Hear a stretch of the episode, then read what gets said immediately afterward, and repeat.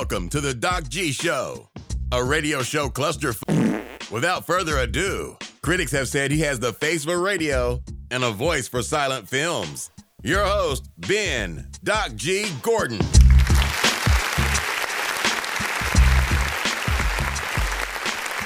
And we are on the air. Welcome to the Doc G Show. Hi, I am your host, Doc G. With me, as always, Dave Burles Berlin. Doc, we're back on the best day of the week, sir. That's a fact. It is. I look forward to it every single week. Wednesday. Huh? Wednesday. Word. Yes. Hump But you know what? You know what, Dave? I've seen some. I've seen some weird things leading up to this Wednesday.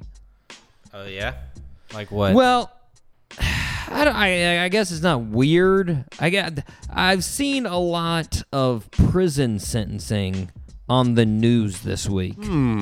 oh. Just I, I don't know why, but I just kept on coming across. There was like El Chapo, and there was a bunch of murder cases, and a lot of people being sentenced to prison. Um, Now I'm not bringing this up to question their sentencing Nope. Or the verdict Nope. or anything like that. I'm bringing this up because of the amount of time in the sentence itself. Hmm. It struck me as bizarre, right? Because I, I saw multiple cases this week where someone was charged with life sentence in prison, right? Okay. And then additional time. Like Additional time? yeah, like so, you know, life in prison. Oh, based on different uh, things that they get arrested. yeah, Like, exactly, right? They may have life, killed someone, but then stole a vehicle too, or something. right. Yeah, so they do that, life in prison plus 40 years. What? Right? And they do that, they always point it out. They're like, yeah, the additional time it's for other charges. So life in prison uh, was was the murder, and the uh, additional time was the car robbery. But like, sort of a blue on a black situation, right? I mean, Yeah, It's not like those years like roll over to someone else or like a family member. What? It's it's it's so, sort of that that would be horrible. By the way, uh, Your child. oh God. your your your uncle murdered someone. You got to serve some of his time. What? Oh come on! Oh, it sucks. you, Uncle Jack. Come on, man. It's uncalled inheritance. for. Just But but, years but like prison. I mean it, it's sort of like after the bombing of Hiroshima if another plane came in and threw a couple of hand grenades and was like ah you know nobody would really notice like that's I mean when a person gets life in prison and you tell them oh you got 30 years I don't think they're like oh oh man that 30 years hurt So true. I was pretty down about the life in prison, but after you told me, like, and you know, like whoever's card they stole for the extra 30 years isn't going to be like, well, now I feel better. Now I feel vindicated. if they wouldn't have put that extra 30 years on there, I was going to be upset. But luckily, like, and then not only did I see the life in prison, but in some cases this week, I actually saw where they would get like way more than humanly possible years alive. Like they would be like, this person sentenced to 240 years. Jeez. Holy crap. And I'm like, is It's a bad dude. yeah, well, I'm like, is is are you just trying to leave like a sliver of hope for that person? Hmm. Like just in case you turn out to be the oldest living human in history by a long shot. So true. We want to make sure they enjoy those remaining years outside of prison after their 240 year sentence. Like it's- and I feel like some kind of karma in that situation. If a person actually did serve out their 240 years, as soon as they step outside of prison, they just fall over dead, and you're like, oh, From the sun rays. That seems really ironic. Somebody notify Alanis Morissette. This is That's a fact. 240 years and now they're dead. That's a shame. Okay, imagine? Dave, Oh, I'll give you the choice. Do you want to just fire up the show or hear Mm-hmm. how I try to relate prison sentencing to our show? Your option. Oh no, I gotta hear your uh, your relationship there. Let's see. Let's see what you got. Okay, okay. Dave, I feel some of the critics of the Doc G show have Mm-hmm. said that if you want to feel like you've been sentenced to prison without committing a crime, listen to the Doc G show. I feel like that's what some of our critics say. Your ears won't be free for the entire show. Well, I'm here to say, Dave, that's true. But our sentence is not some unreasonable 567 years. It's only 90 minutes. Plus, it'll be accompanied by some lovely music this show from Katie Cole. That's right. There you go. Way to like soothe the pain. You know. Right? A little Novocaine in that pri- prison sentence. There you go. There you go. Dave, are you, You ready to fire up this little- prison sentence? Yes, that's like the. She's like the shank in the cake that you bring in, that you sneak into the. to prison. I don't know uh, if they still do that. I am confident in saying she will not put that in any of her advertisements for her album. Nope. She is the prison shank to the prison that is the show she was on. What? Word. Derailed. Let's fire it up, Dave. I tried. Fire it up. All three engines up and burning. Two, one, zero, and lift off. Dave, like I said, I am very excited. We have none other than Katie Cole, uh, who is a singer songwriter in her own right with her new EP, eh, semi new. It, it came out in 2018. Uh, Things That Break Part 1. Uh, very good, very good. We're gonna hear a couple of songs off of that. But she also is a uh, touring member of the Smashing Pumpkins. Played bass, uh, played guitar, or played uh, keys with the Smashing Pumpkins. She just got off of tour, European tour with them uh, for the last two months. Seventeen Cool, cool. different countries.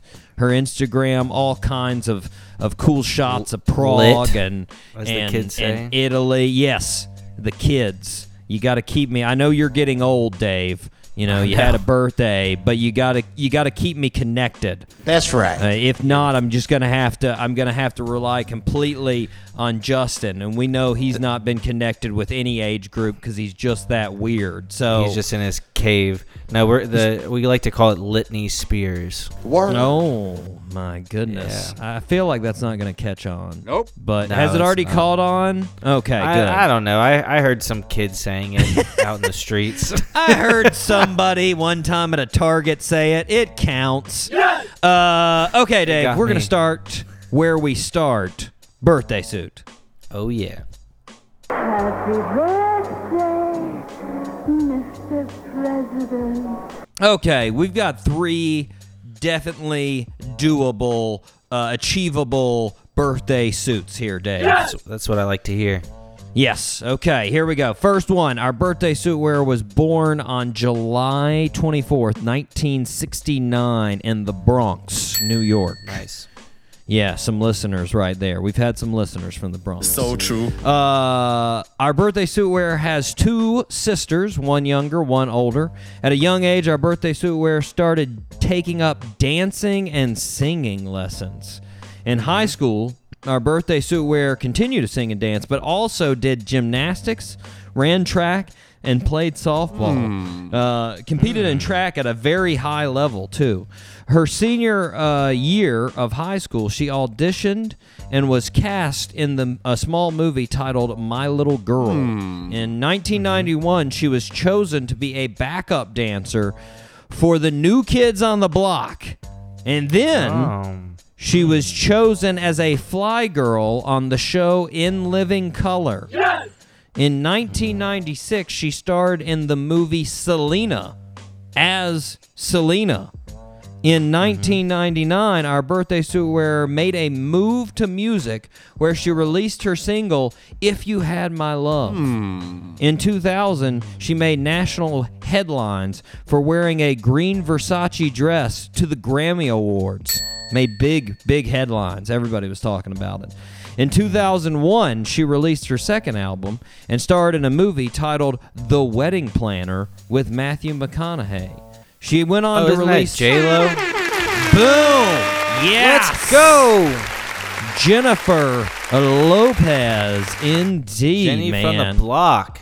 Went on to star in movies like Maid in Manhattan, Border Town, Lila and Eve, Parker, and Second Act. She is currently engaged to A Rod. Yeah, 50 today. 50. Big 50? The, the big Wow. 5 0 for J Lo. Yes, indeed. Happy birthday, J Lo. Wow, 50. Still looking killer, man. Still Oh, looking always. killer. That's right. Still got the dance moves. Still got the singing. Impressive. Impressive. Uh, anyways, good. Happy birthday to J Lo. Big deal. 5-0, man. Half a century. Dude, Crazy. I'm surprised I got it. None of those clues were too, you know. You, 2001 you, is with the clue that I got. No, you gotta, you gotta, you gotta reach back. You gotta reach back for J Lo. Yeah, She's been that around was- for a while, That man. was, I, I was eight years old then. I remember the Versace dress, dude. The Versace dress was crazy. That was, I'll look it up people, at the people break. were. Lo- they, they, they were going nuts. oh, come on! they were. I I combined two things there. I combined. That's why they put me on the radio, Dave. I'm such That's an eloquent. awesome. I'm such an eloquent speaker. Um. Anyways, are you ready, Dave, to move on to rip Dude, I'm from the so headlines? mature. Rip Okay. it. It's now time for Rip from the Headlines. Okay, here we go. Uh, Dave, our next story comes from uh, the New York Post. Ah, very Dave, we- credible. We've got a of literature. crisis. We've got a crisis going on in this country. Crisis. Yes! and of course, since on the Doc G show, I'm not talking about any of the actual crises going on in the country. There are plenty of those. Plenty of people actually talk about those. I'm talking about something worthless and stupid. So let's talk about that. Dave, do it. right now, half of the men in America are embarrassed of their body hair. Wait, what? Yeah. Half. Half, Dave. They're they're not manly men. That means between me and you, odds are one of us is embarrassed by our body hair. Girl, come on. Yeah, Dude, I, we have so much body hair. We make up for like four men. That's a fact. That's true. We make up for Justin. So It grows there you go. everywhere. Ew. I'm not like embarrassed by it. It's just an inconvenience at times. Now, well, yeah, Dave, I don't know if it's for like better or worse, but I feel like my body hair issue is that it grows in in chaos. That's a fact. Like there's no plan. Nope. Like I feel like in my DNA, the blueprint for hair doesn't exist. It's just like anything goes. That's what's listed under hair in my DNA. Like cuz it just doesn't like it pops up wherever it feels right. Like there's just like 50 hairs that pop up on the back of my arm. And I got like patches where it doesn't grow. It's like, you know what? Nah, not here. Nope. Like it's just so I'm weird. same way. Like it's like right where like my shirt ends. I don't know if it's like p- trying to protect my back of my arms, and then it hmm. started growing like on the back of my like neck over there, like where. Yeah. The sh- I don't know if it's like my body protecting itself, but it's weird. And, Yeah, I mean, it's- I'm I'm not like self like I'm you know I'm not embarrassed by it. My girlfriend's like, you need to shave your back hair and your like whatever. My like, girlfriend's and embarrassed by it, but I'm not. yeah, I mean. I'm still like rocking shirts with my hair coming out the front of my chest. Nice. my- Nice. I mean, whatever. There you go. But, little little you know- hamburger meat coming out the top. I like it. I like it. You got to show. You got to show it off. My Dude, we're we're manly men, Doc. We're manly men. my my body hair lives in anarchy. I will be. I I would like to say that I would like a little bit more uniformity to my body Yeah. hair. Like, Yep, come on, guys, get together, have a conference, decide where you're going. Let everybody else know where you're going. Like, it just doesn't. Now, there, there's some other facts that go along with this, Dave. Apparently, two facts that go along with this is that 48% of men admitted that their grooming habits weren't the best. Hmm. And then nearly 60% of men admitted that they put off shaving their face out of dread or laziness. So true. And I got to agree with say, that. a hundred percent why I have this beard. Way easier having a beard. I mean, shave. exactly. Like what? I mean, it's every day.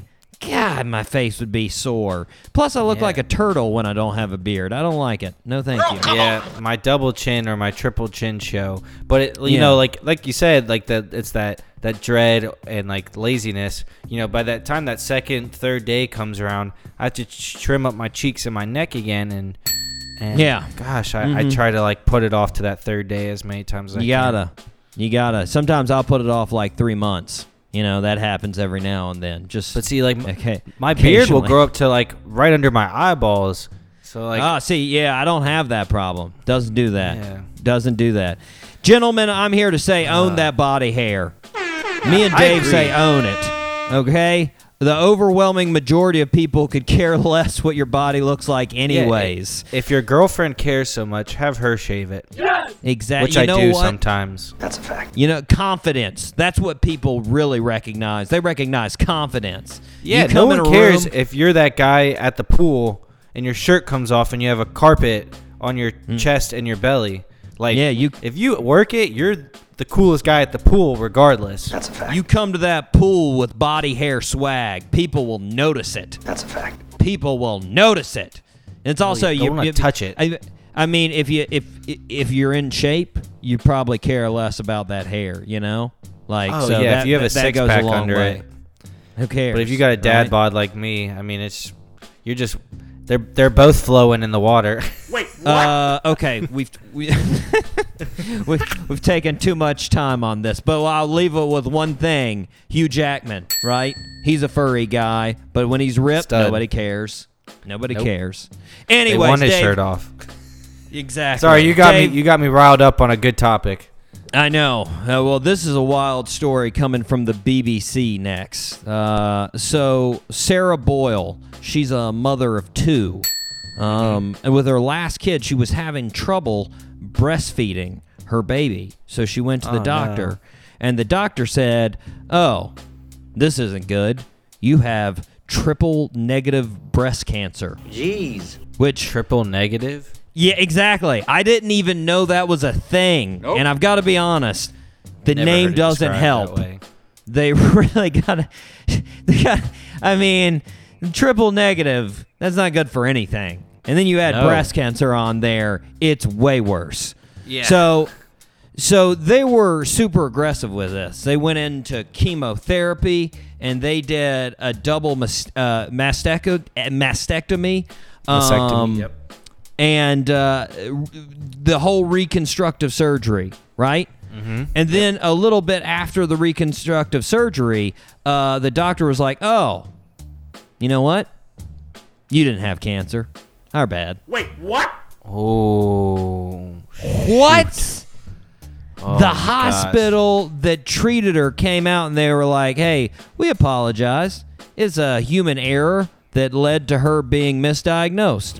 Uh, the hospital said that all cancer diagnoses were reviewed by a second pathologist. And I mean, just just pause for a second, listener. Think about that.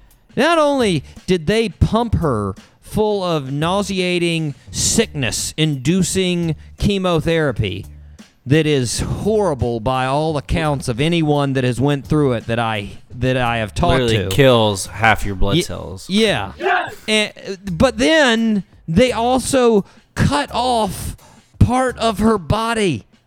The wrong part that should not have been cut off. I mean, I would be so mad. Yes!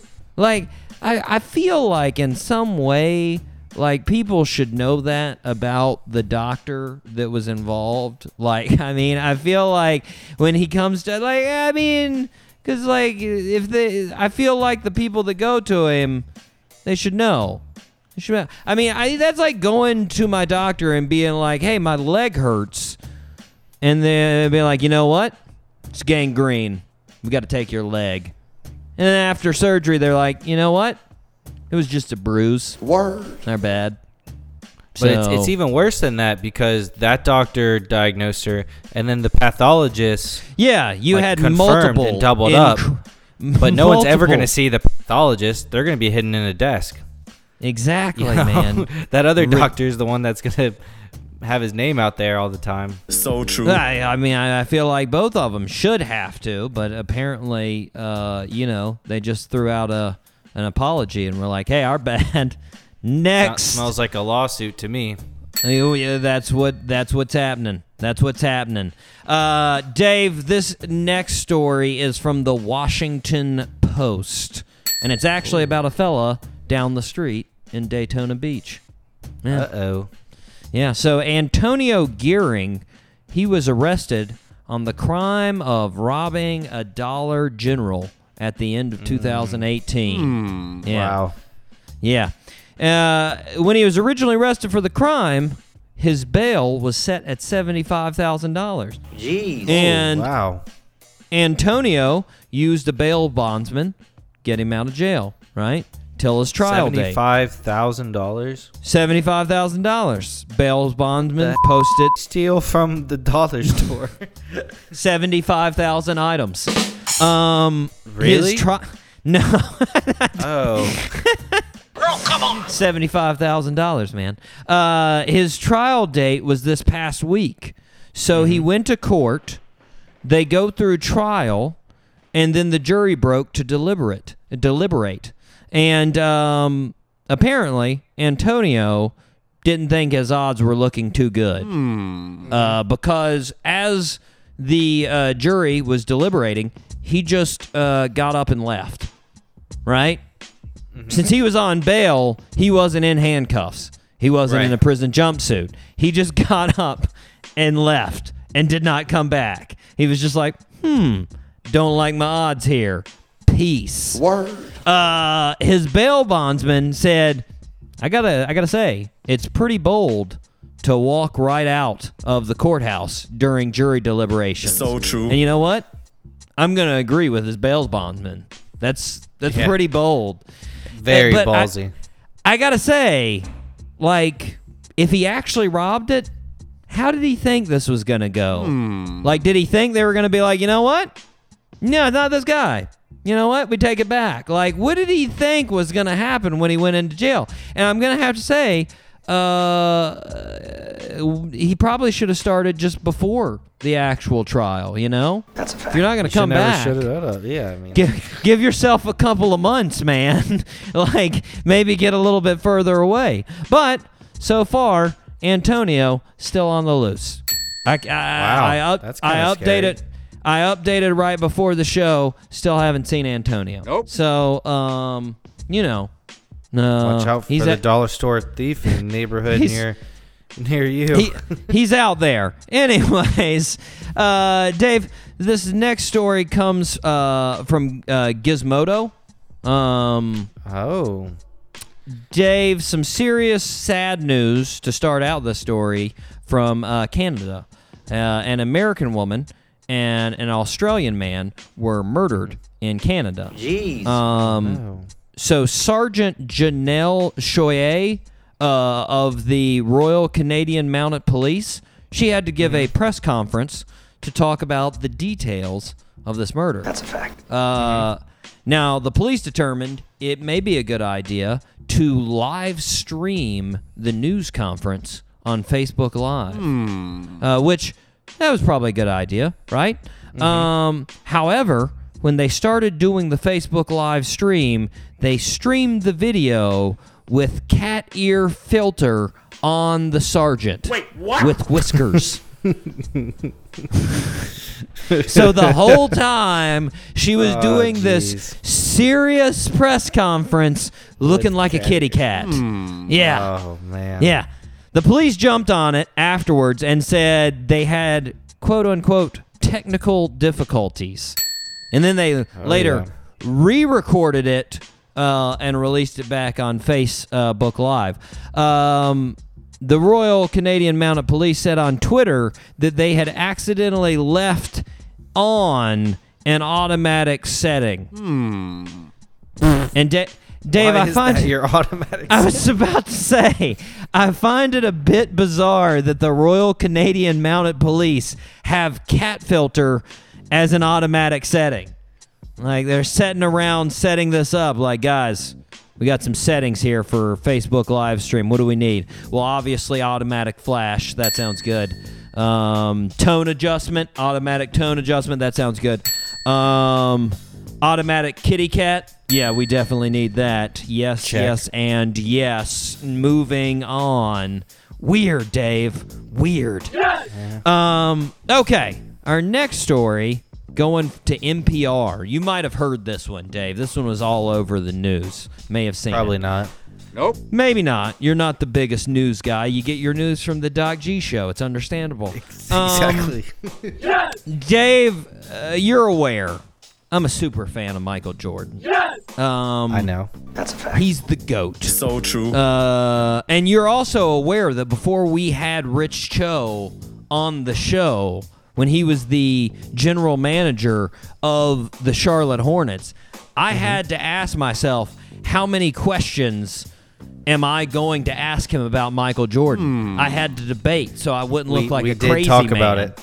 We did bring it up once, right? I limited myself to that one question because Yep. really it could have just been a whole show of me being like, when he comes in, does he have like any nutritional bars? It Does he could have been a a Michael Jordan interview with Rich Cho. so true. and he would have been like, you know, this is a bad idea. I don't want to be on your show anymore. So I limited myself to those questions.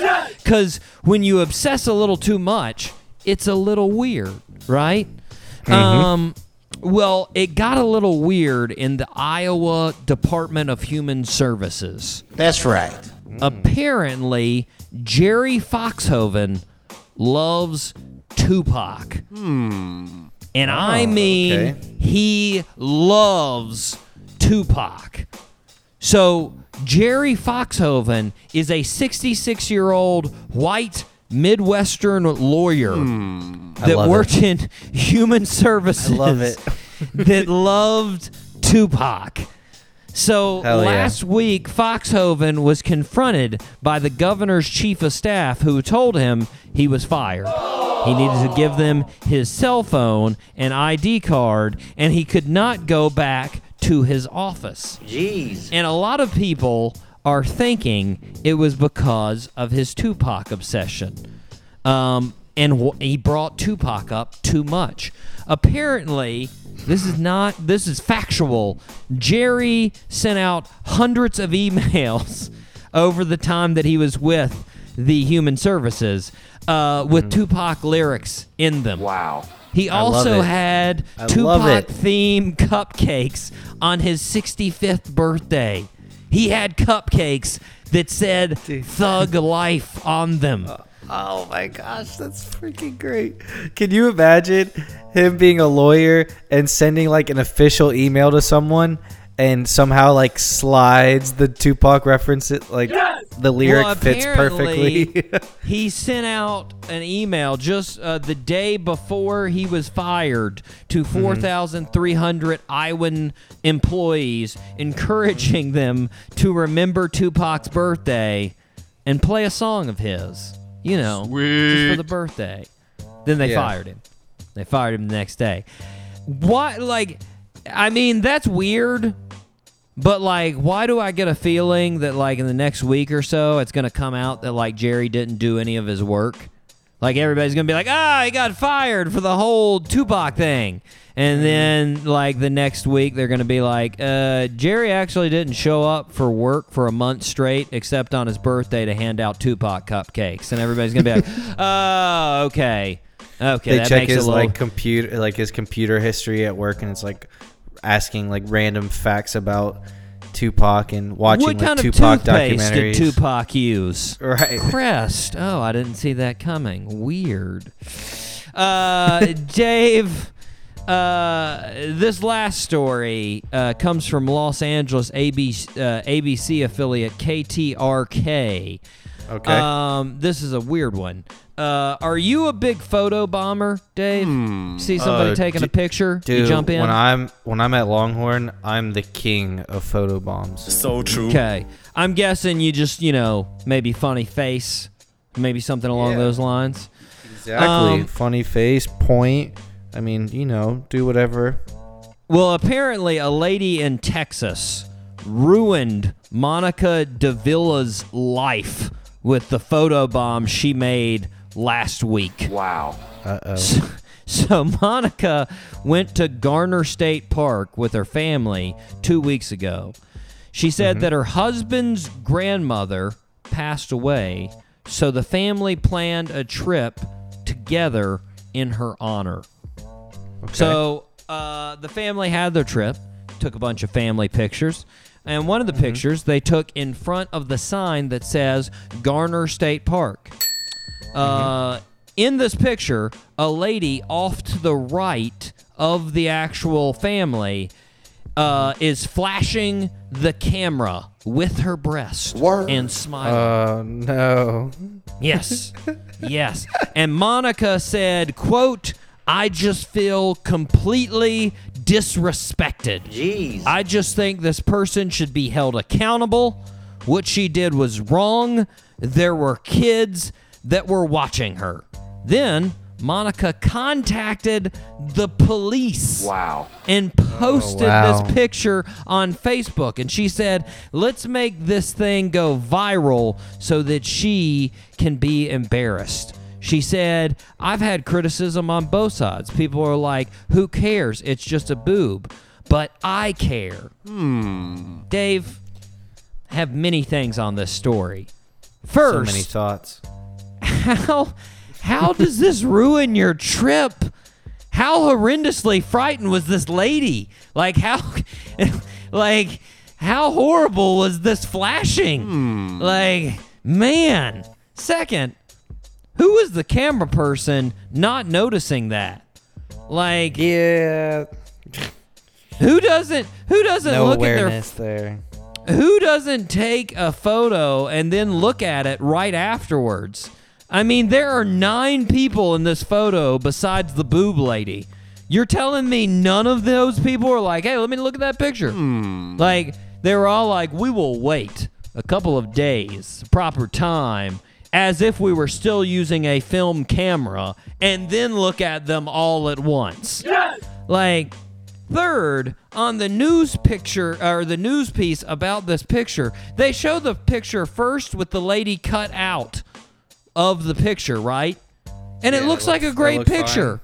It looks completely fine. It looks like a full picture. Like, how hard is it for Monica to do that? Like, whoop, crop. There we go. Perfectly. Memory intact. Great. Fourth, the kids in the park have never seen a boob. Like, do you have to do damage control there? Like, here, if you want to do damage control, here's what you do. Hey, kids, that was a lady trying to be funny. I didn't find it funny. So true. There you go. The damage control done. Done. Like, fifth, what are the cops gonna do? I checked, and technically, not against the law to be topless in Texas. Nope. It's not against the uh, law. Well, and I was No- thinking like sharing, like trying to make the picture go viral could be illegal. Of like Yeah. sending around a n- picture of a Pu- naked person. Hmm. Public shaming, man. The only thing they could get her with is uh, disorderly conduct. And I mean, by the picture, it seems she did her flashing in a pretty orderly fashion. So I don't, I don't know. I don't know. Monica is fired up, regardless. She's very fired up. Um, but you know what I think would be good retribution? I think this would be this would be fair in this situation. Okay. If they if they just find the flashing lady and make her say, "I'm sorry, I ruined your picture," and then she takes another picture of the family. So true. I think Yep, that's would- I, that's fair. I think That's that's. Mm-hmm. I'm, I'm fine with that. I think that works. That that sounds good. Monica, if you're listening, make it happen. um, all right. We are going to take a break. We are going to hear from our guest of honor. This is Katie Cole with her song Time on My Hands, right here on The Doc G Show. Enjoy.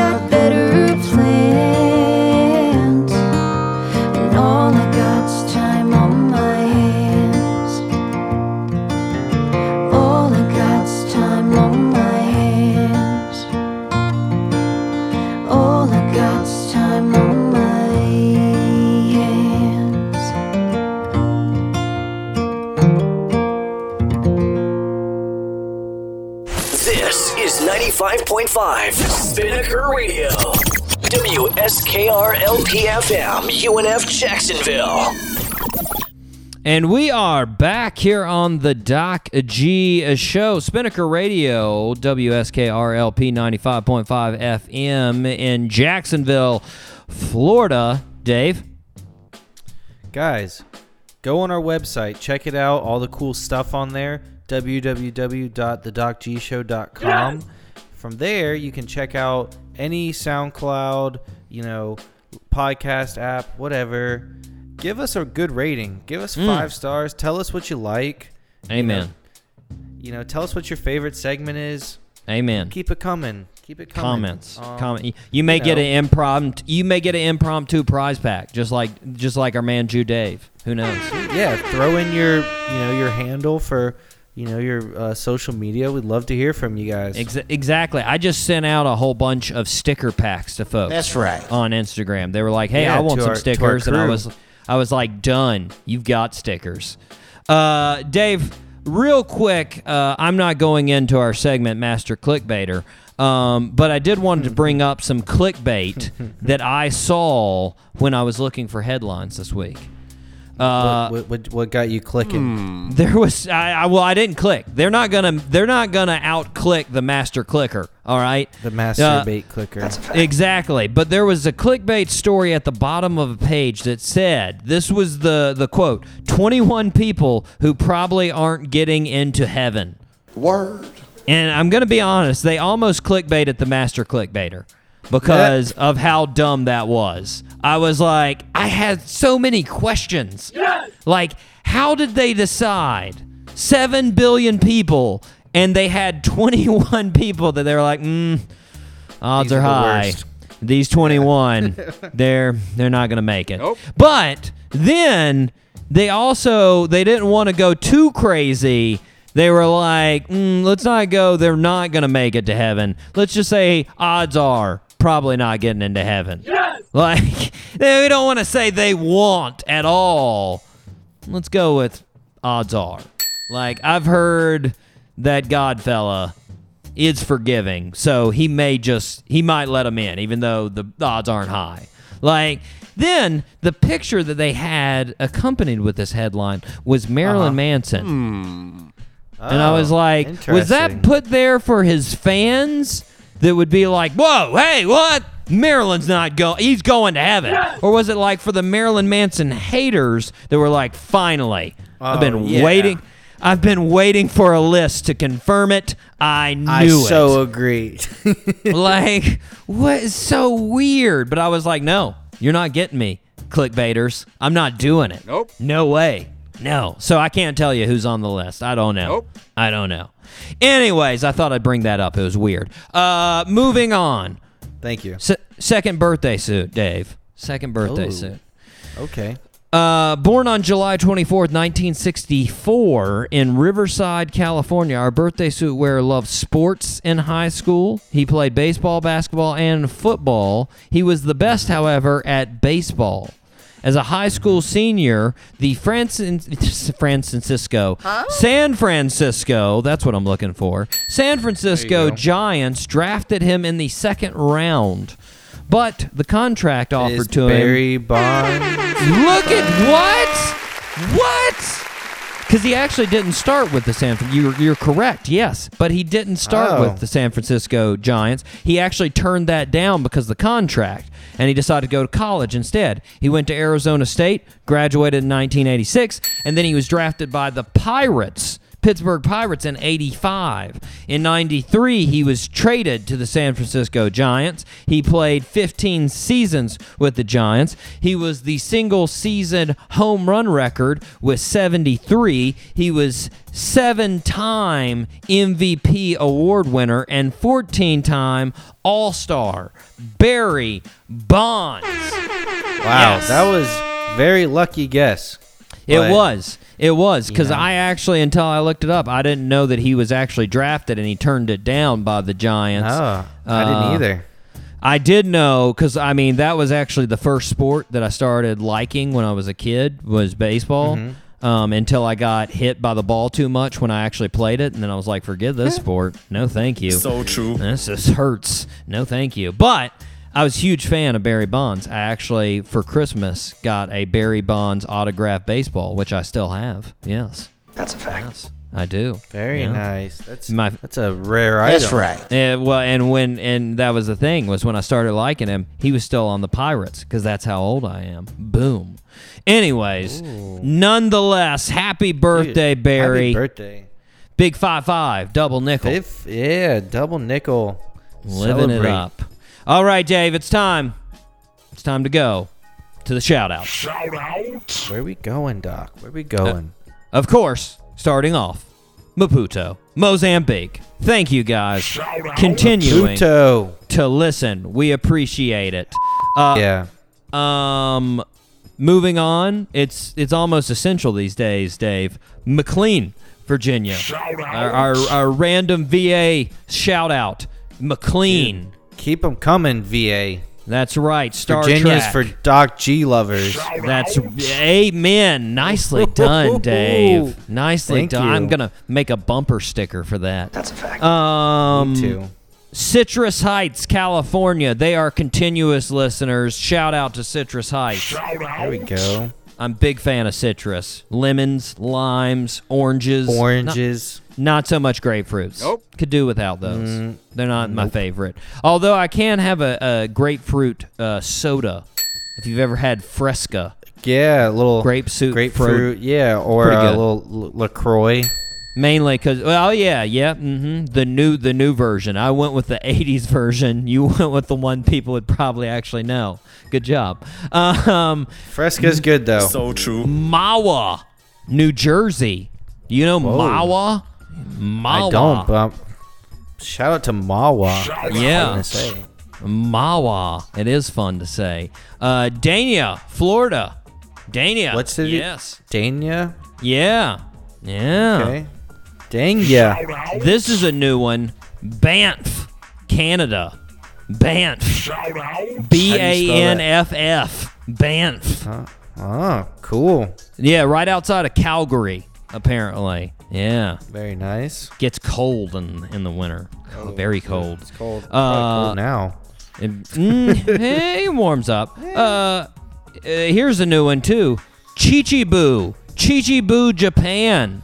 Yeah. Chichibu. Yeah, very big fans it. of it's. I mean, I that, they're right up there with Mahwah and who's funner to say, Chichibu or Mahwah. I don't I know. like this trip we're taking today. Istanbul, Turkey. Yeah, Istanbul. Very nice. yeah. Head back down to the south of uh, Florida, Miami. Shout out Miami. Shout out to Wade County, Justin's favorite Big team. Exactly. Big fan. Got Jimmy Butler now. Very nice. Shout out to Jimmy in the Miami. Yeah, Jimmy Buckets. I'm sure that's who was listening. Uh, oh, you're right. You're right. sh- shout out to Denver, Colorado, Mile High City. Shout out. Um, yeah. shout very out cool. to San Tan Valley, Arizona. San Tan Valley. Yes, indeed. San Tan Valley. Oh. Exactly, man. I tell you, there were some fun names in there. There were some fun That's- names. I- That was an exotic list today. Yes! Man, if anybody lives in a weirder place, weirder named place, get on there so I can either screw up your name or have fun saying it. One of the two. Yes. Thanks. thank you for the listens, everybody. Um, We appreciate you guys and all the love. amen, Dave. Amen. You know, after this this uh, opening I had about prisons, there were a lot of Yeah. downers.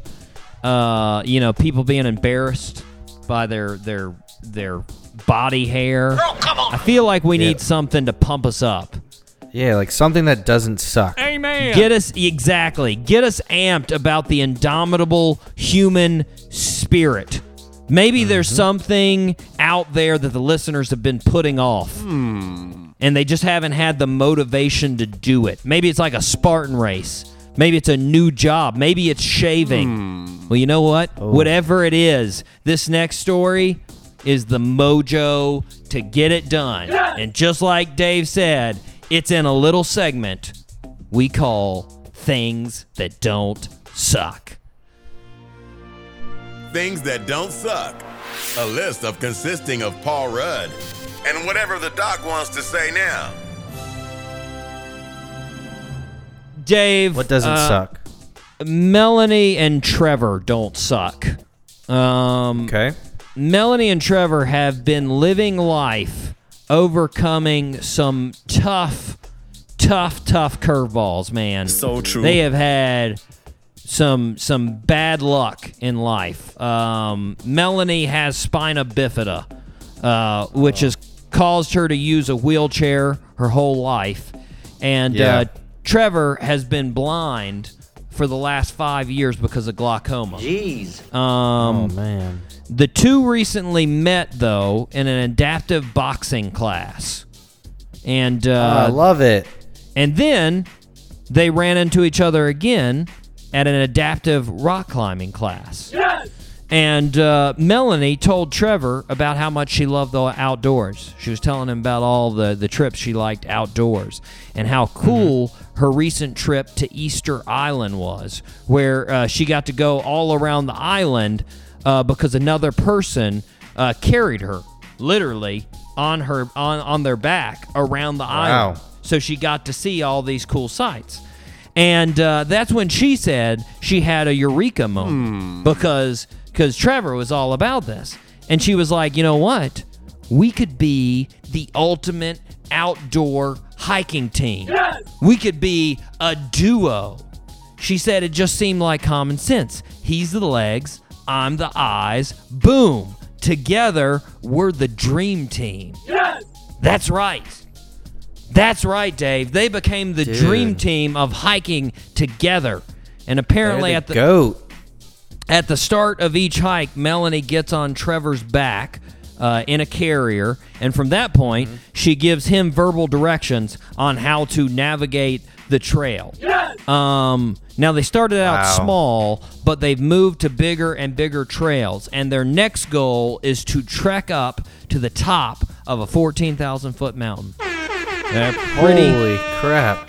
They're pretty stoked about the possibility. Um, and I got to be honest, it's pretty awesome. It's pretty motivating. Uh, Dude, I am all in on that a thousand percent. That's like my like my career is all about the adaptive and you know Yeah. compensating and figuring Yeah. out a way to get something done. And dude, I love it. Amen. They have an Instagram together to capture their hiking adventures. It's called hiking underscore with underscore sight S I G H T. One Um, more time, hiking. hiking Underscore. underscore with underscore sight S I G H T. Trevor and Melanie. Yep. Yep. You've got it. Trevor and Melanie, I believe. Now, listeners, get out there and conquer the world. Yes. Wow. You go, listeners. You can do anything you put your mind to.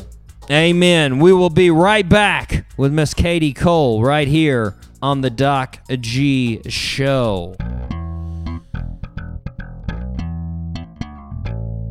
Hey, what's up? This Rock Montana. This Mucho Yellow, and it's Rockin' Yellow. and you're listening to Doc G Show from 803 to 904, the best show on the radio. You dig? Welcome back to the Doc G Show, everybody. Today I am joined by fantastic singer songwriter Katie Cole, who just got back from touring with the Smashing Pumpkins in Europe. Katie, how's it going? Really, really good. A little bit tired, but really, really good. So I, I want to roll it back in time here a little bit. So you actually got started, I guess you could say, with rock music because of your mom. She was a big, big fan of rock music. Um, what were some of the bands you remember her listening to first? You know, what, what were the bands that sort of piqued your ear to rock music? Oh, it wasn't. It wasn't what um what I was listening to. My mum would actually sit me and my sister down and be like, you know, "We are watching this concert or we are listening to this album." it wasn't even.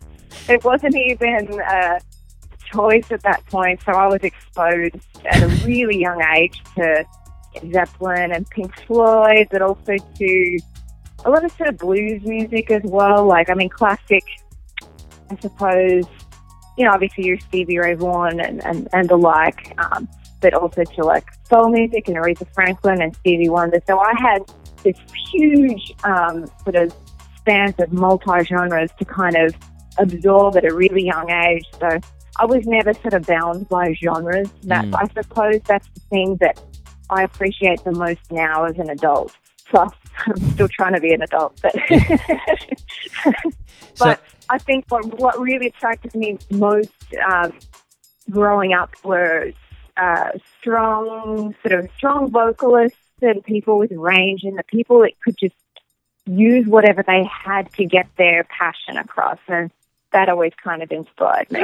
Yeah. Yeah, well, so something I noticed that uh, you and your mom have in common uh, that that uh, she did and you you uh, appear to do is uh, you're big into liner notes and things that come with the album. Uh, I, Yes. I heard she would sit down and sort of write, basically go through, dictate as she's listening to the uh, album what she likes, what she doesn't like. Uh, does does that make you sad now? Uh, the way that music is sort of packaged, you, you, we sort of lost that in a lot of the way as far as the majority of records being streamed and whatnot. Uh, you don't really see that. People don't really go to the record stores nearly as much as they do now, and so I don't think an emphasis is put as much on that kind of information. Uh, does, is, is a little bit of you taken away with that when you see that people aren't doing that anymore? Well, I think, I mean, growing up for me, like mu- there was always an element of mystery and um, all that with music. Like you know, if you if you were trying to catch a song on the radio, you you couldn't. If you were a kid, obviously, you couldn't you had to wait to find out if that song was going to get played again or who it Yeah. was or blah blah blah. And it's a very, it's it's a very just a very different time right now. Like it's just instant gratification. Like what's this song? Oh, Shazam it! Yeah. It's this, it's this some way this artist. But so there isn't. I mean, I'm I sort of miss the, I don't know, the the mystery involved in musicians. Um, but I also like the liner note thing. I, I, I totally get what you're saying. That I've I've always respected. I mean, part of being a songwriter for me was like I, w- I wanted to know who wrote the song, so I followed songs and then artists, and then I wanted to know why I liked the entire thing. So then it became producers and engineers, mixers, uh, musicians, where it was mastered. Like I just wanted to know everything about why I liked this thing, whether it was a um, whether it was just one element or it was the sum of all the parts. Yeah. So that that's me, but I'm a musician. So for the average person, the average person may just like a song and an artist, and then maybe it might go deeper to well, who wrote the song, whether the artist actually even wrote the song. Yeah. Um, so I sort of miss. I mean, I I sort of grieve a little bit for for people today that don't know or care who was involved because there's still so much effort. It's not like it's like making records has really become any cheaper. And It has to some extent, but it's still expensive to make a high quality record with multiple musicians, studios, and so and so forth. Yeah. So I sort of miss that. That that sort of bothers me that it shouldn't. That's just me. As long as people are still, you know, intrigued and excited about music and going to see live music and you know whether it's streaming music or whatever. As long as people are still passionate and excited about it, then I, I suppose that's where I should sort of be happy and just be like, cool. I, I get I get what you're saying because it, it's a tangible piece of history. You know, you get it, and that was always a big thing for me and my brother. We'd get the album, and you'd look over it, and you knew everything about it. You knew all the pictures in the album, and it it gave you an idea. So if you got an album from the '70s, you could tell it was an album from the '70s. That's right. You got an album from Yeah. the '90s, and you knew it was an album from the '90s. And you know, I've lo- I've noticed that's lost this idea of genres, eras, trends, and decades. Like listeners don't really get that. A lot of today's listeners, and I like I worked in a gym a couple of years ago. And uh, I was the nerd that every time a song would come in, I'd always quiz everybody as far as the song coming on the radio. I'd be like, "Hey guys, who's that?" And like one one time, uh, "Stairway to Heaven" came on, and I went up to one of the guys that was working. I was like, "Yeah, awesome tune, right?" And he was like, "Yeah, I've heard this before. Who is it?" and I was like, "I was like, oh man, you got to know." I was like, "70s Jimmy Page," and he was like, But it's hard. because I, I've learned, like, especially living in the South, now I live in Nashville, I sort of learned that a lot of people, although they really love music, mainly like music within one or two genres, and that's "Yeah, really where it ends. And very good friends of mine, um, really, when I when I told them, uh, I'm, I'm not going to throw anybody under a bus, but like when I told them I'm touring, you know, the Pumpkins again, would they want to come to a show? And it was like yes, but they weren't familiar with any of the material. And like, What? I'm like, that's fine. Like, that's fine. And I get it. Like, it, it may not be your bag, but it's like your job as a musician or as a songwriter, which some of my friends are songwriters, is, is to know one or two of the hit songs. Well, I mean, for me, I suppose maybe it's just that I make it my job to be aware of, like, not the best of the best, but you just try and be familiar with a good handful of artists in a bunch of genres and why they are good, why what makes them special. Yeah.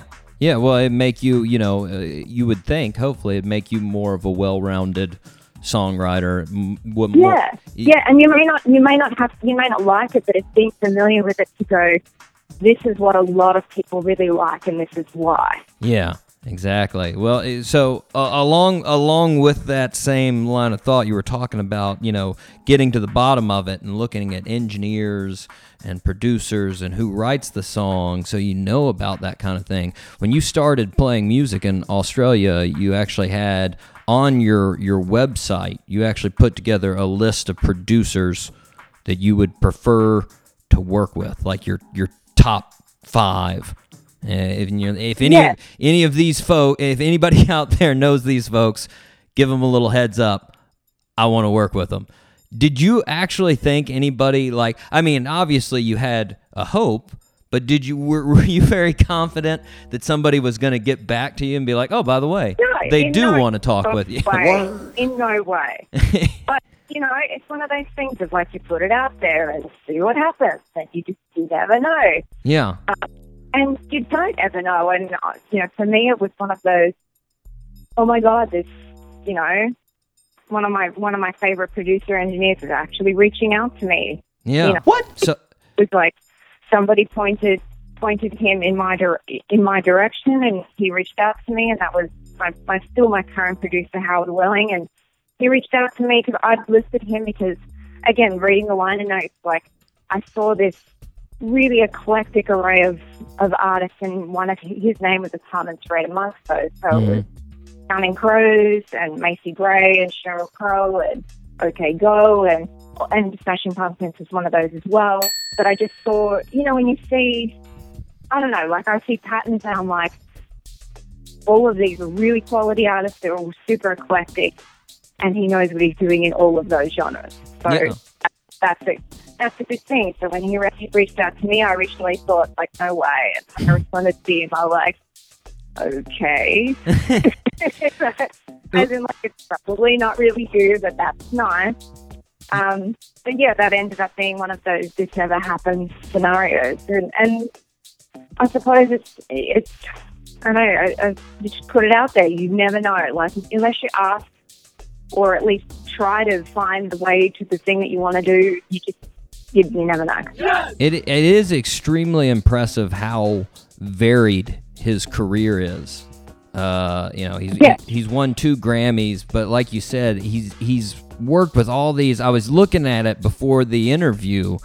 Uh, at, at different people he worked with, the Smashing Pumpkins, Stevie Nicks, Sheryl Crow, and then I get I get to the list, and Tupac and Snoop Dogg are on the list, and I was yeah, like, what? exact- ex- But that's that's exactly what I'm saying. Like the, the eclectic nature of being involved in multiple genres. Like his bag has always been somewhere in the singer songwriter and indie world, but he's he knows exactly what he's doing, I suppose, in just about every genre, and has worked, you know, with Latin artists. He um, obviously has the Latin Grammys, like just all these. It's just really eclectic. I'm always impressed with people that can, I don't know, just can evolve in that respect. Yeah. So so Howard, he's he's been sort of a conduit uh, for a lot of the relationships you've had, um, like Glen Campbell and Billy Corgan. He was sort of the the in between on on those as well.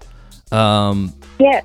t- tell yes, me. he, he was working on, um, well, for the Glen Campbell thing, he was working on, he, he worked, worked on a couple of albums um, for Glen Campbell and um, with him and uh, Julian Raymond and another another producer engineer and they were they asked me originally to um, I can't remember which order things came in. I, I don't know whether I opened up a couple of shows for Glen first, but I also sang on his first on the Canvas record, um, which was one of his final albums, which was a, an immense honor because it's Glen Campbell. And Yeah. honestly, didn't didn't I didn't understand the weight of his um, iconic legacy until I moved to America and was like, oh, I get that now. It was just a name prior to that, but it's funny when you're actually in America and see. I don't know. You really you, you you learn a legacy once you actually kind of walk the path and drive the roads and Yeah. cross the state lines and go, oh, I get this now. Yeah. Totally get this. Yeah. So so tell me about those those I feel like those first shows that you opened up for for Glen Campbell and and Billy Corgan when you did. I feel like those had to been like trial by fire concerts cuz those are some pretty big audiences and they're ready for talented musicians. I mean, they're looking for these these big stars and you're opening the show. I mean, was that extremely nerve-wracking opening up those shows? Hmm. Yeah, you might say that. I I suppose my the first show I did opening up for Billy Corgan was um, a sort of semi acoustic show that he did in um, at the Ravinia Pavilion in um, Chicago area. And he asked me if I wanted to open up that show, and I was like, yes. And then, you know, and, and knowing that the audience wasn't necessarily my audience in terms of I'm sort of more Americana singer songwriter, and Yeah. he's Billy Billy Corgan, and he's whatever genre he wants to be because he can be any genre. Yeah. It's incredible. Um, but uh, once I sort of worked out that once you, you know, once you scale songs back to acoustic uh, format, so to speak, um, it's not that the genre disappears, but there's a lot of blurred boundaries. Like people hear what they want to hear and just hear the song for the song. Mm-hmm. So I sort of started to garner some fans out of that show, and then the following year, um, Billy asked if I wanted to open up a an acoustic electro tour. That was the In Plainsong tour Mm-hmm. um, where it was going to be, you know, you know, a number of shows across America.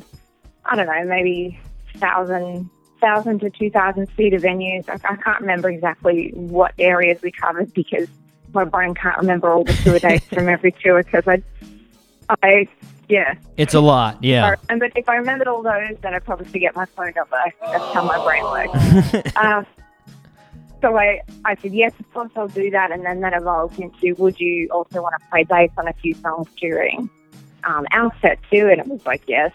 And so I spent some time and sort of really practiced on the on the bass and, you know, felt confident in what I was doing in that respect Yeah. and did those shows and sort of did the double duty thing where I open up the show, run like an insane person to the merch area, wave to everybody, sign a few CDs, and then go back to the stage. that was a that was a fun scenario. And then- and then we did a bigger leg of that tour the next year where um, the original drummer from Smashing Pumpkins, Jimmy Chamberlin, came back to play that tour, and um, for a few shows, James Iha joined us on stage, and he's the original guitarist for the lineup. So it was sort of a, I to say a reunion of sorts, um, but the fans just, you know, they lost their minds Yeah. when you know when they see basically, you know, a triad of pumpkins on stage, they're like, oh. but to be involved with that and on, on gives me Australia's, you know, Yeah. Yeah. transient on stage playing bass playing bass during this you know sort of reunionish situation and and it was just it, it was just an incredible sort of incredible feat because you know on that tour we you know we played in medium sized venues so with the Ryman and Tower Theatre in Philly and just these icon- iconic venues where I started to realize oh my god I'm checking off all these bucket list things right now pay attention be grateful just be, you know, be present and enjoy it and all that stuff. And it started to sort of dawn on me that I, was getting to do so many incredible things. Um, and then that became the next tour was um, essentially last year's tour, which was an enormous arena tour. It was 40, I think 40 plus states in arenas across America and some of Europe. So we got to do sold out Madison Square Garden and Wembley in the UK. And like, again, I'm doing all these bucket list things where I'm on stage going, holy crap, like, how did I get here? What's happening? uh, I'm playing keys on this tour, so I've switched instruments. And I'm, you know, again, just trying to be present. And in the moment on stage in front of, you know, tens of thousands of people and just go, oh, okay. um, so it's super fun. When you when you started, like you said, he asked you to play bass. Bass isn't really your instrument choice. You you started with with guitar and, and piano. I mean, it, I mean, obviously, there's a lot of uh, of uh, layover between the two instruments, but like. Was was there a? Do you know the reason why he was like, yeah, you're gonna play bass for me? Was like, was there there a reason why? Did he just say, you know, you're a good enough musician, you'll learn how to do it? What? Because like I would, I'd be sitting there like, well, that's not really what I. Okay, I guess so. You just jumped on because he asked you. Yeah. Um, well, he asked me, and it was it was one of those. I I know me and my ability, and I'm a solid. I'm a solid rhythm guitarist. And Yeah. like, I know what I can do as a musician, and it is very much an adaptive role. Going, oh, I'm going to play bass now, but um, it's you know, it's feel and it's locking in with the drums and being a metronome and Yeah. being something that the vocal can fall back on to follow you, to the pitch.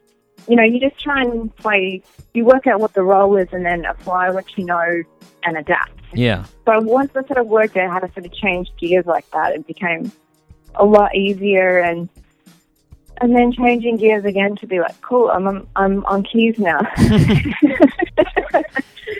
you know, That's- not really the same as bass. No, Um, no, very different. Um, but he he brought back in. He I know he done they've done another tour with um.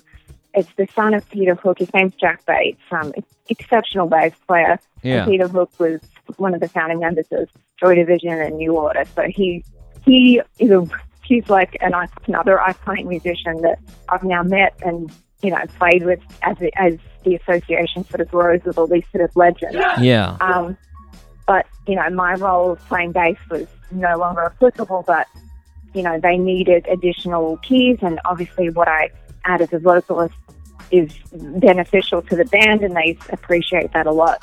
Um, yeah, so you know, you just—I mean, everything in this business is about being adaptive. If you can't adapt, like, I mean, that's fine. I'm not saying bend your will to whatever, but for me, being creative is working out how to do the thing. And that applies to anything in life, whether it's actually playing your instruments or marketing. Like, be creative and find the way to do it. Yeah. Well, I, I- and, and I may be wrong, but Billy seems like an intense guy too. I, I, I feel like I would just say yes because it's him. Like, I feel like I would tell a joke around him and he would just stare at me intensely, and then I would immediately retract my joke. Like, I, I, didn't, I, I didn't mean that. I'll, I'll play you bass. I'm sorry.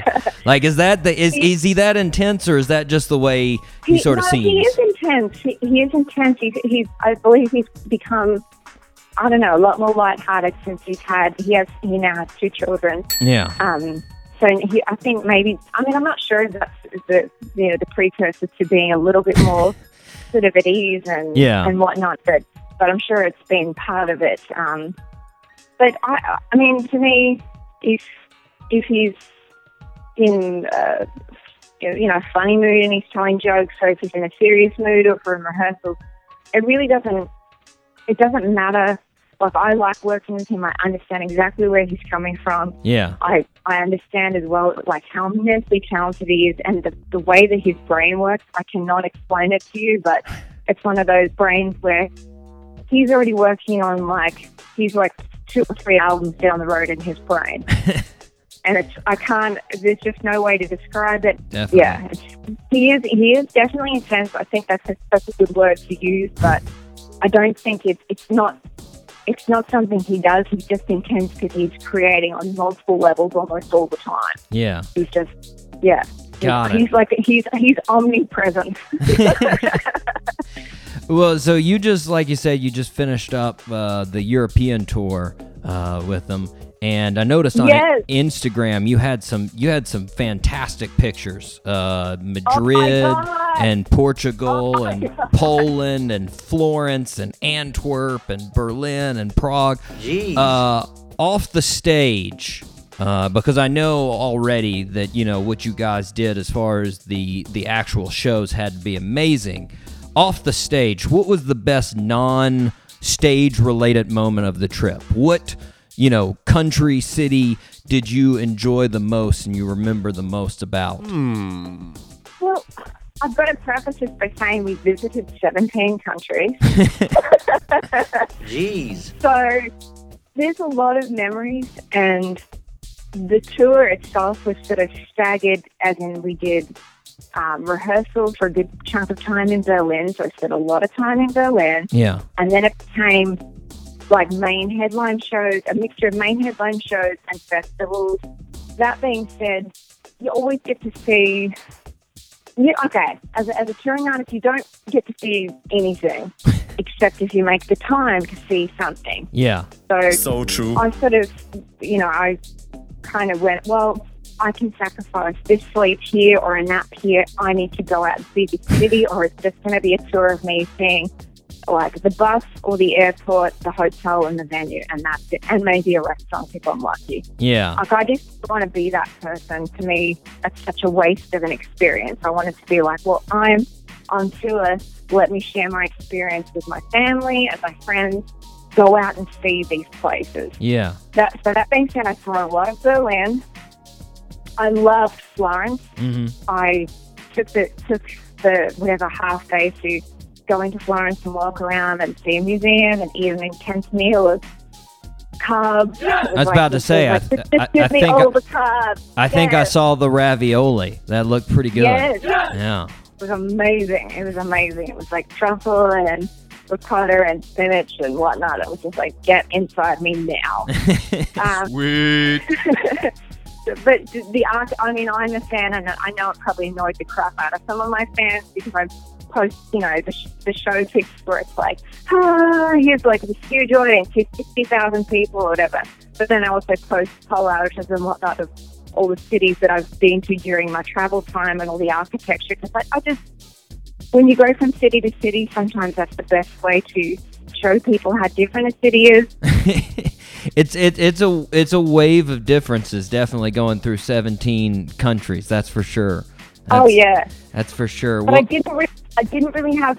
Honestly, there wasn't really favorites. I found something sort of, I don't know, something beautiful in all the cities. You know, Yeah. whether it's Oslo or Stockholm or you know, Prague was just beautiful. Like all of the all the places that I actually had some time to walk around. Dublin was incredible.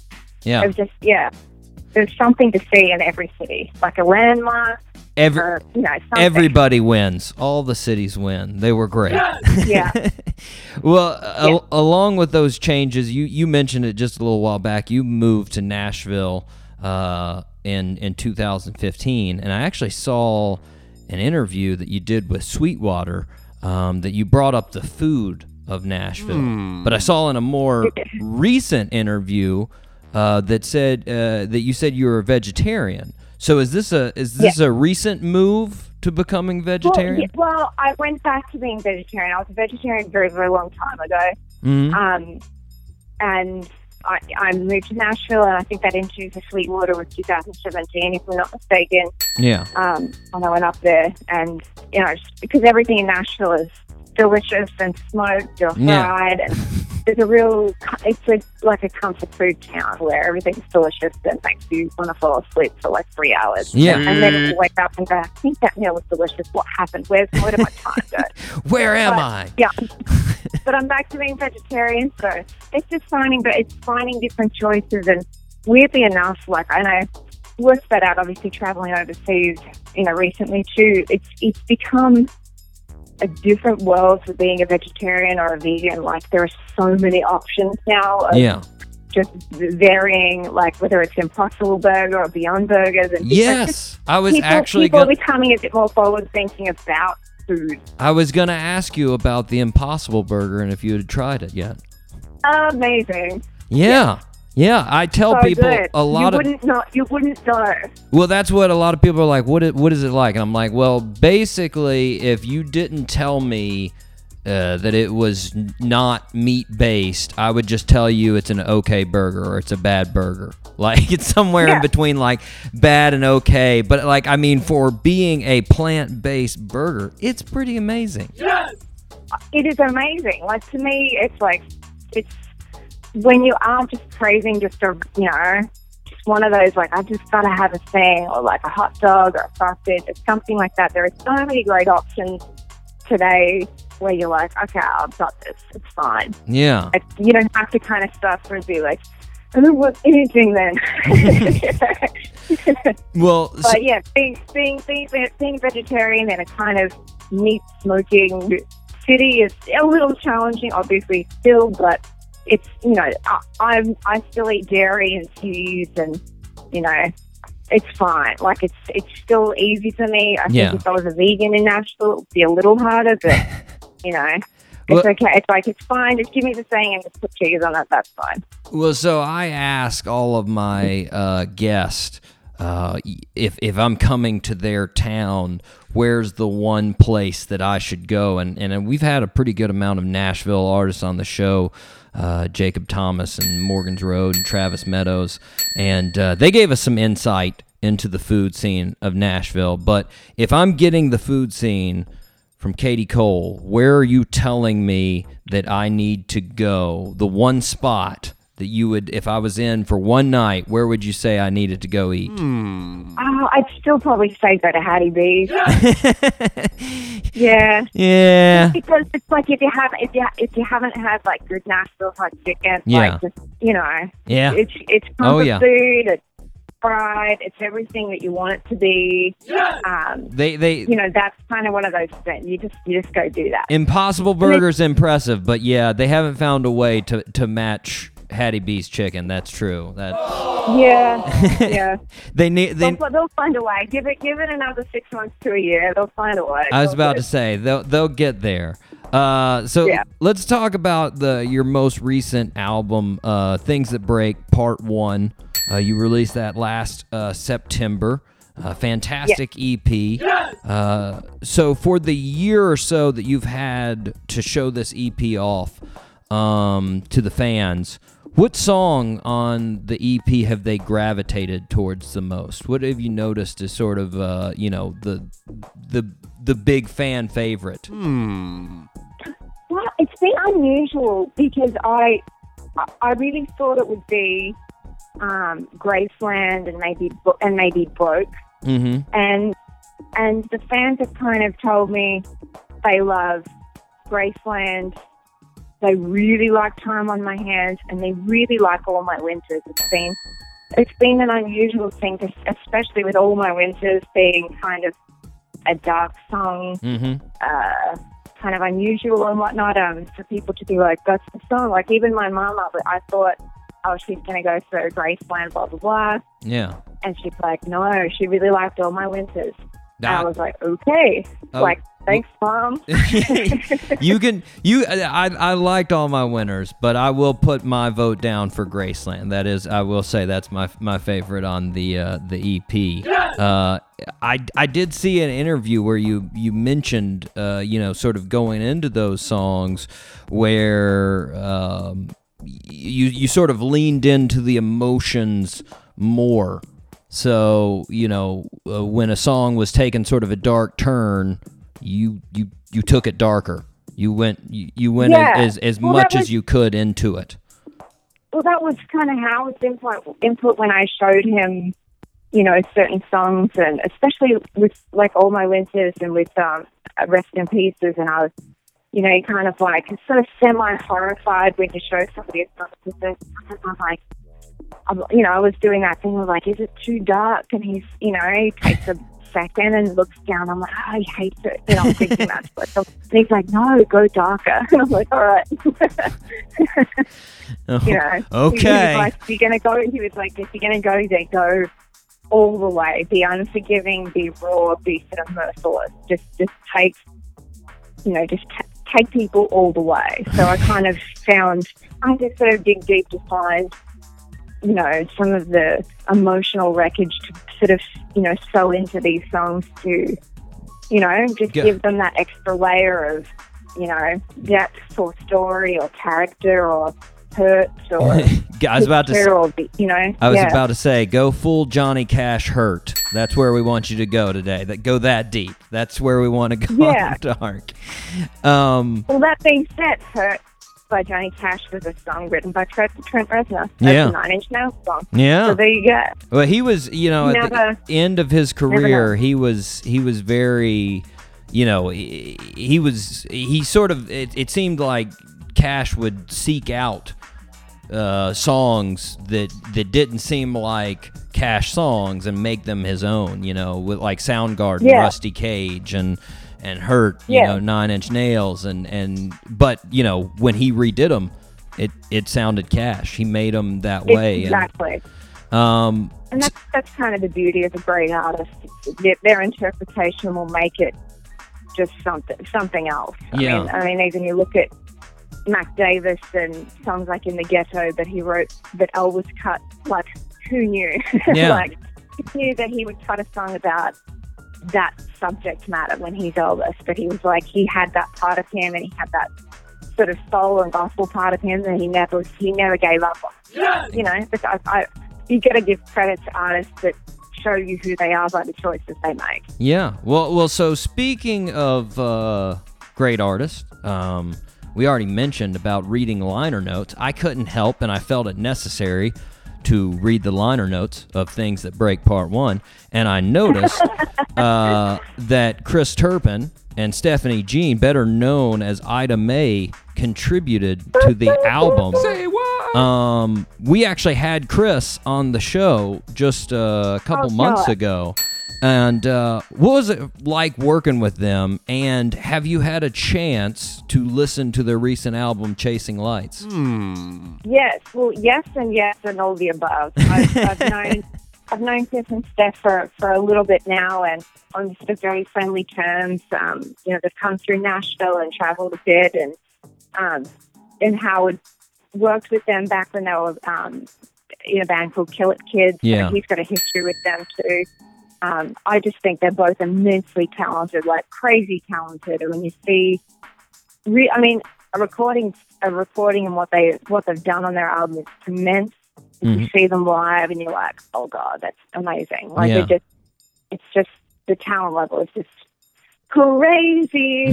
so yes, working working with them was fantastic because they just they just bring so much to it. And he, I mean, he's just such an exceptional guitar player that what he did, what he did when he played what he played was just like yes, all of that yes. And I had them both sing, I had them both sing on a couple of songs too, so their voices are in there. His voice is on "Time on My Hands." You listen to it, that's like, oh, that's his voice. Oh, cool.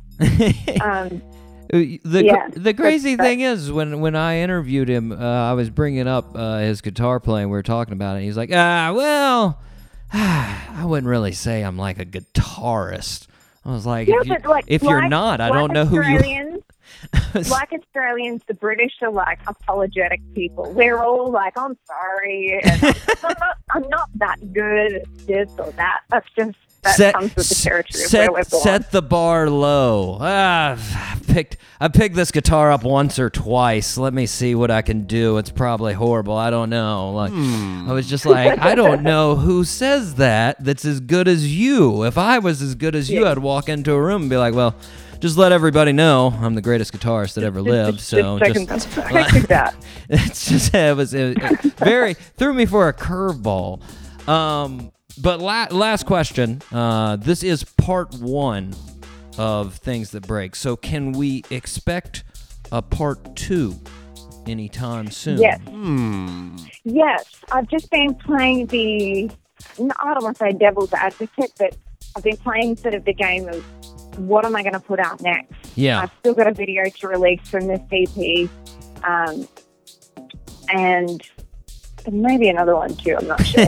Um, um, I I'm not sure whether I should put out another single and then put the rest of it out. Like I just once something's out, it's out Yeah. and I, people's attention spans are not sort of what they It's what short. they used to be. Yeah. But I do know that the, the fans that have heard this EP would clearly like to hear more.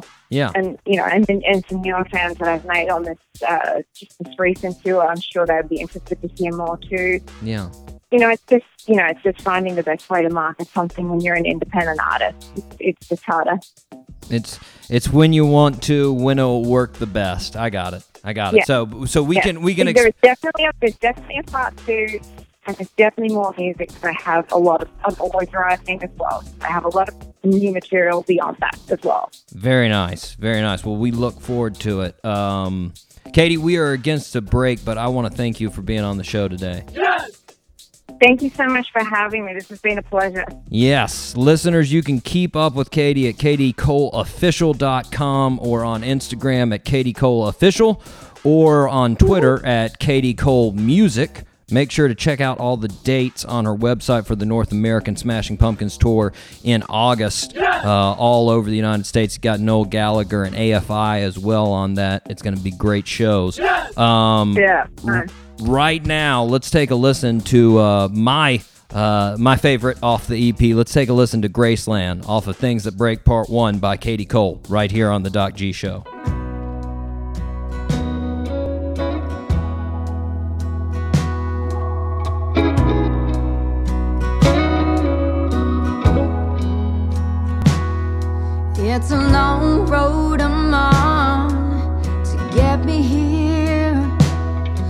All the lights have gone out, but the stars. So I'll follow them wherever they lead me, dear. Far away, far away from your heart. How do I justify what I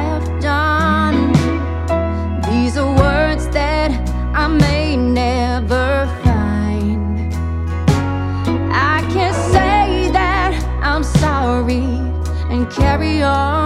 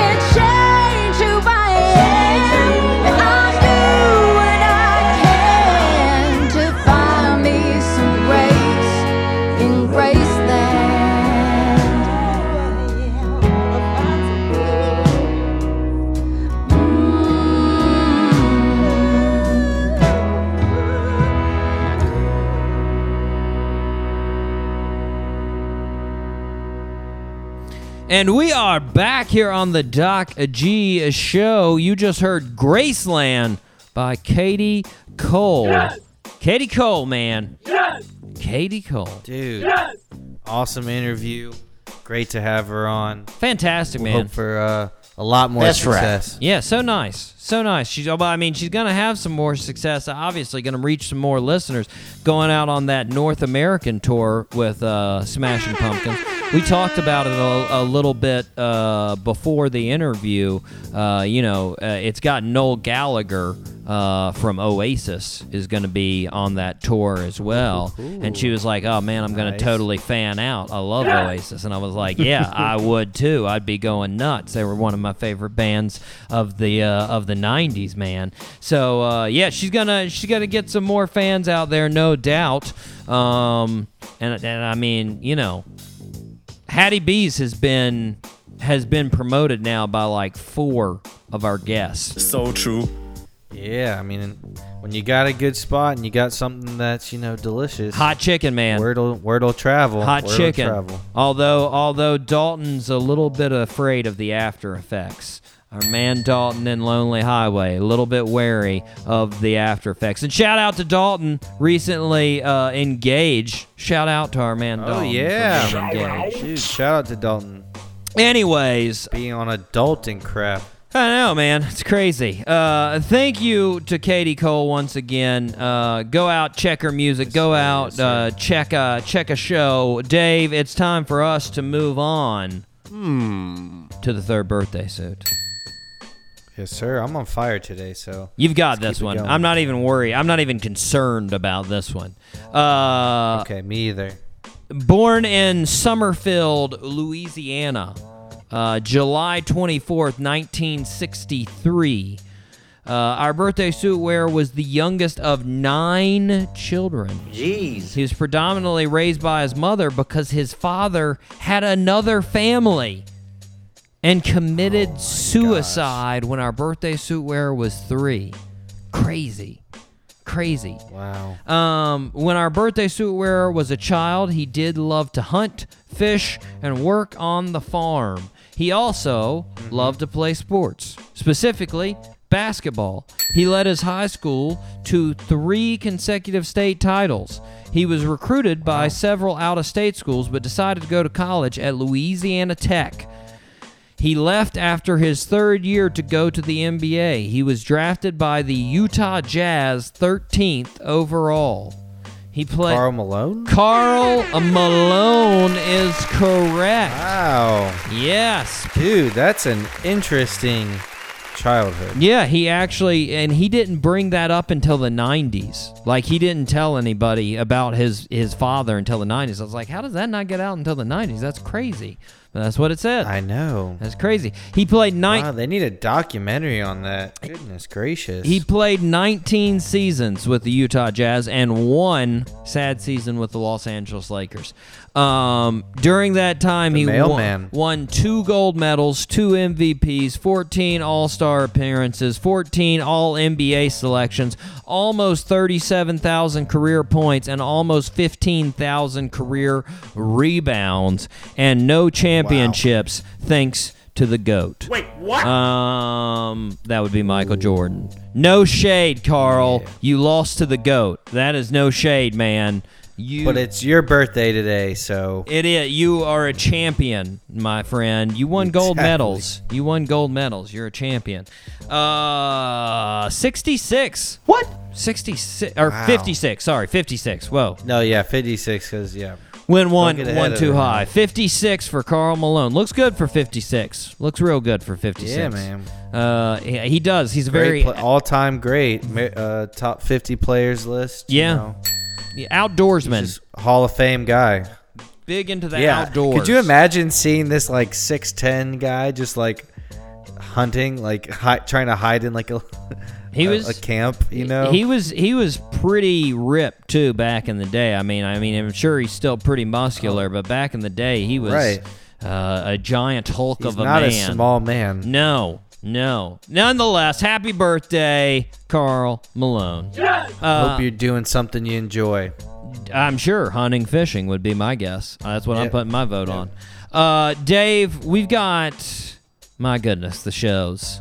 My goodness. Uh, Dude, you just got them lined up. Ryan Clark, Blacktop Mojo, Collective Soul, they're all coming on the show. I can't wait. I'm working on some other lunkers as per usual.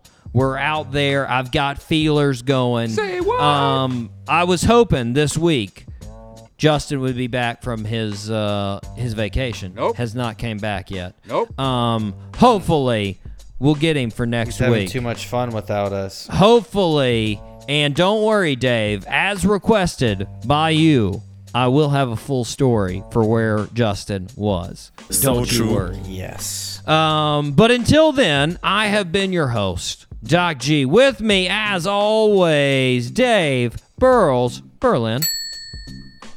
Doc, it's a pleasure to hear your voice Oh. every Wednesday. The sweet, sweet, the sweet, sweet baritones of this voice. Oh my gosh, it's Yes. soothes the ears of the mm. listeners. All three of them. That's a fact. Thank you guys. Tickles my beard hairs. All from Maputo. Shout out Maputo one more time. Yeah. Maputo. Shout out. Yes, indeed. Anyways, until next time, zip it up and zip it out. Zippity doo dah. Mm-hmm.